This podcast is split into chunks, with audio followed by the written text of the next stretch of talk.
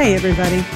Welcome back to Stop and See the Roses, where we go on adventures in art to expand the mind and delight the soul. I'm your host, Jennifer Madsen, and my goodness, last week was something for me as an artist. I had just come back from LA where I had been out plein air painting right and left and not loving any of the things that I had produced. I talked about that in last week's episode that I had neglected to do some thumbnail sketches to build that confidence ahead of time. I was just winging it and then wondering why I wasn't happy. So, on top of that frustration, I got back and I received notice that I hadn't been accepted into a particular art exhibition online that I was really hopeful about. And then the comparison wheels started rolling.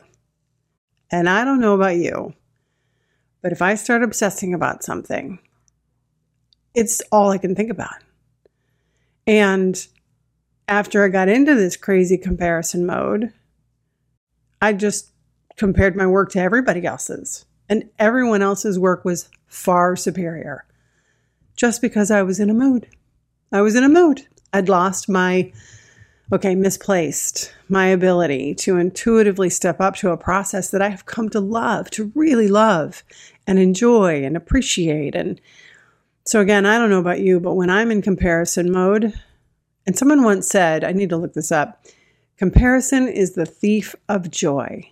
And that is totally the truth. Because when I'm in comparison mode, I get so tense and tight about what I'm doing as though every piece of paper is made of platinum. It's the most precious thing in the world. And then I overwork everything. I look at nothing. I go from no guided intuition. It's awful. It's just awful. So, this really falls into the category of artist block, writer's block, creative block. I don't know how many other things we call it. But this seeming inability all of a sudden to do the thing we know we know how to do. We have evidence to support that we know how to do the thing. And I ran up against this when I was writing my books. I've published three books, I've contributed to a fourth. And sometimes in that process, you know, maybe you get up on the wrong side of the bed. Maybe you get a rejection or what I call a non acceptance notice. Maybe it's a whole combination of things, but all of a sudden, the nagging voices take over, and all you can think about is who's going to want this? And what's the point of this? And why am I doing this? Will this get me anywhere? All the things. And when I was writing, and now as I paint, the only way I know through a writer's block, an artist block, a creative block is to create, which may sound counterintuitive.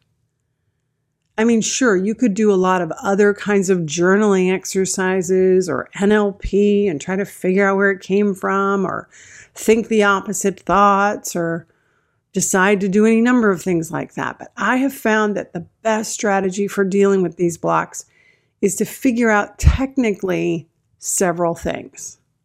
First of all, I want to figure out specifically what's getting in my way. Like, technically, what did I not like about the work that I had done in LA, for instance? In that case, I didn't feel like I was capturing, I was overworking. So, I went back in that case to some videos I had watched from another teacher and was reminded of how powerful it is to sketch things out ahead of time, understand values, composition, and then go in. Great. So then I started painting again this last week. And I was trying to do a cloud, a mostly cloud sky painting. And it turned into the muddiest mess you ever saw. So, added on top of the disappointment of not making it into the online show, and you know, wondering what this is all for and is this what I'm supposed to be doing with my life, all that stuff, I knew that I really needed to answer the aggravation. I needed to stop. Stop ruminating about all the things that weren't working. Pause, see what was bugging me, and move forward. It's really, really tough to figure out your way forward when you're in the middle of all the feels about all the things you're worried about. It's really tough to move forward from that. So I used to teach this five step mindfulness process to my executives, to my leaders. And that was pause when agitated, breathe, Three breaths in, three counts held, three counts out, three counts held. It's called box breathing. So, three rounds of box breathing. And then once you're settled, you're grounded into this objective, clear space where you can see what's in front of you, objectively see it, see through the agitation, not see it as better than or worse than or what you want it to be or wish it weren't, but see it as it is and then take the next step forward and repeat. That really has become a habit for me now. Now, listen, sometimes it takes longer than others for that habit to kick in. But every time I go back to it, it gets me out of the clutter of my head and into clear sight. So later last week, as I said, I was painting and I was working on some clouds, and I was just like, okay, enough.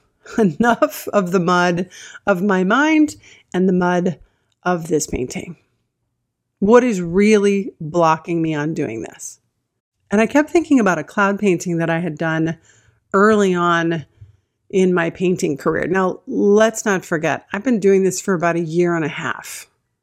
And I'm not really attached to how long someone's been painting. However, time as a painter, time with the brush will help you learn a whole lot of things. And I've not had a lot of that time. I haven't had hundreds of paintings that have taught me how to solve things on my own, right? So, why wouldn't I go do the thing I would do when I was a beginner beginner? Why wouldn't I do the thing I did in the very start, which was to get online and go watch some more videos on how to do this stuff? And very specifically, I'm about the specifics for this particular situation was the video on how to paint skies and clouds with pastels. I needed also not to treat this one piece of paper like it's the end of the world. Like if I don't get this particular cloud bank correct, I'll never have another chance. So I took that piece of paper off the easel, and sanded paper is really cool because you can wash it off. You can wash the pastels off of it. Background can show through or whatever, and then go right back in. And I did that. I washed it off this morning. Left it in the sink to dry, took the dog for a walk, came back, put it back up on the easel, and then watched a couple of videos this morning from people I really admire and whose work I really enjoy on how to paint clouds in pastel. Thank God for YouTube. And then I started putting some of those things to work and got a whole different result. So, actor's block, writer's block, artist block, creative block. Here's what to do pause, breathe three times. And then see clearly what you're agitated about. Discern it, don't judge it. And then do the next right thing with it, meaning go forward. Go fill in the blanks of what you're agitated about. Go learn something. Go refresh on something and then take action.